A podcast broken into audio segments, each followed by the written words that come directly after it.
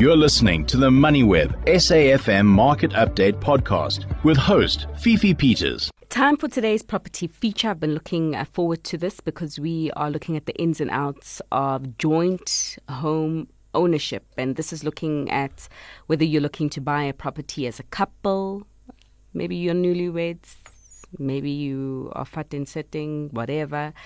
Whether you're looking to also buy a property as friends uh, or even business partners. I've got uh, Natasha Champion, the regional sales manager at ooba Home Loans, for more on this. Natasha, thanks so much uh, for your time. So, tell us, I mean, the, the, the ins and outs of this. I mean, is this a good idea? Is this not so good idea? What do we need to be aware of here? So, hi, Fifi. Hi, listeners. So, what we need to understand about joint home loan ownership uh, and obviously a joint home loan bond application specifically is like any long term relationship, communication, understanding, transparency, and a shared vision really is what uh, the people involved in the transaction need to understand and need to be on board with as you rightly um, said, uh, you don't have to be related to purchase a home together. You don't have to be brother or sister, husband or wife. Uh, it literally is a financial transaction. So there are a couple of pros and cons. Where do you want to start? Uh, let's finish off with the good news. So let's finish off with the pros. So let's start off with the cons. so you know, we need to understand when we undertake this application process, both of the applicants, regardless of how their affordability is measured and how it's weighted, they're both severally, jointly and severably liable. Now, that sounds like a bit of a scary phrase. It doesn't have to be. It just means that they're equally responsible. So, practically speaking, should the first applicant default, the second applicant is going to be responsible for the full outstanding balance and vice versa. We also need to understand, Fifi, that in the in the situation where where the clients involved in, in the joint app would like to purchase a second, third property, the full exposure of that loan will count against them. The bank is not going to look at half the exposure or 50% because that's how the earnings are calculated. The same applies jointly and severably liable. So unless there's a tenant in the place that is income generating, it is going to affect the exposure and um, conversely, obviously, any future transactions. Okay, so just a clarity. So I uh, want to buy a property with my friend Nkuli. We buy a property together, but then she goes on to buy another uh, property or two on her own. So you're saying that I'm still exposed to her other purchases outside our joint no, agreement? No, sorry. That's so that's the reverse. Your partner that's going on to buy a second and third will need to take into account her full exposure. So say you guys have bought a property together worth a million, the outstanding bond is currently also a million. All right. When either of you want to purchase a new property, the bank's going to say, great, you qualify for two million, but you've got exposure of one million. So in fact, you can only borrow an additional million. Okay, okay, I got you, I got you there. You mentioned uh, the case of defaulting to say essentially now with this joint uh, bond, we are essentially joined to the hip, such that if one person defaults, the other one has to uh, pick up the slack. But what happens if, there, if there's a if there's a fallout? Yeah, so so we we need to make sure that when we um, when we sign, because the bank decides the deeds office decides it's registered in two names. The bank decides you're both jointly and severally liable. However, if you engage with a conveyancing attorney um, around the small nuances, I'm going to pay 30% of the bond. Um, so when we sell, I will get 30% of the proceeds. All of that needs to be a separate legal contract between the two parties. Okay so, in, enforceable, obviously, for, for this exact reason. I think what you'll find is that if you engage, uh, the seller generally nominates the transferring attorney, but if it's a bond, the bond registration attorney should be more than happy to, to draw that contract up for you at, at a minimum or even no charge as part of their service.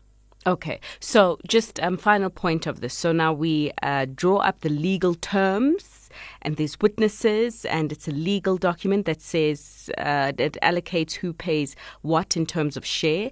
In the event that there is a um, a fallout of the, the, the relationship, whichever relationship it is, uh, the uh, person walking away will still be liable to pay the property, pay for the property, even if, say, for instance, their circumstances change and they're no longer able to afford it, or will that mm. burden come to me as the partner? So, in the bank's eyes, as long as someone's paying the bond, it doesn't matter who. So that conversation would have to be had between the parties. But if the person walks away kind of with malice or nefariously and leaves the other person in the lurch, and the other person is in an uncomfortable position and also can't cover the lever of the partnership, then not only will the person at fault um, have, have credit scoring issues and internal bank record issues, but so will the person that's been left in the lurch. All right. Unfortunately. That's right. why the trust and the communication is so important. Yeah, yeah. You need to know your partner um, completely.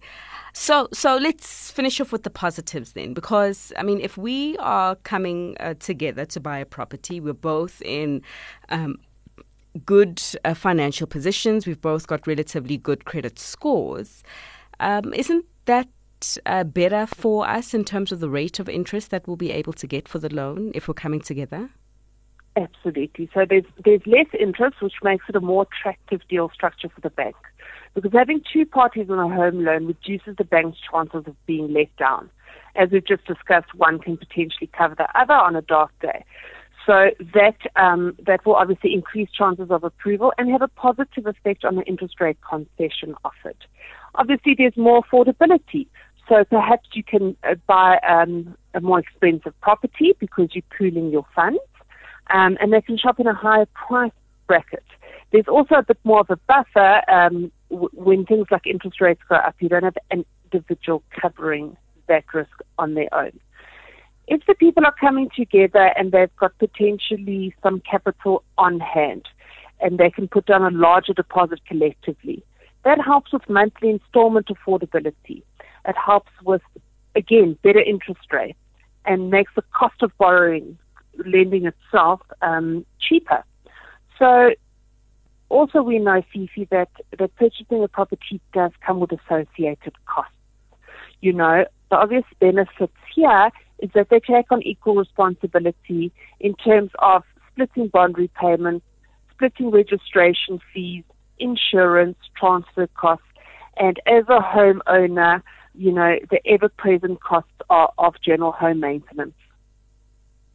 And um, I suppose, you know, the question I actually wanted to ask is Are you seeing a uptick in demand for such joint uh, purchases of, of, of, homes, particularly in this environment where, mm. um, you know, the rands and cents are not stretching as far as most people would like? Mm-hmm. Absolutely, you know, so affordability gets called into pressure, and, and an applicant, particularly in the first time buyer space, falls slightly short of what they can qualify for. Instead of saying, you know, it's not the time for you to buy, step aside, the question will be posed in the light of buyer education. Is there someone that can join you in this transaction? And we can advise that person accordingly and say, look, these are the risks, these are the pros, especially if they've identified a deal, you know, perhaps the investor space, TT, and it's kind of a once in a lifetime, but they're not quite there for whatever the reason may be. Um, we are seeing that a lot of people, you know, FNB, for example, has got a, a, a, product where there's kind of no limit, up to 16 people um, can apply for a home loan. So, so that does speak to kind of um, a stokvel environment or, or potentially people that are setting up a property owning company and they're more than one director that does obviously increase in terms of complexities, which is where someone like us can come in and really hold your hand through that process. All right. Natasha, thanks so much for that explainer, the pros and the cons of joint home ownership in this environment. And that was our property feature for today.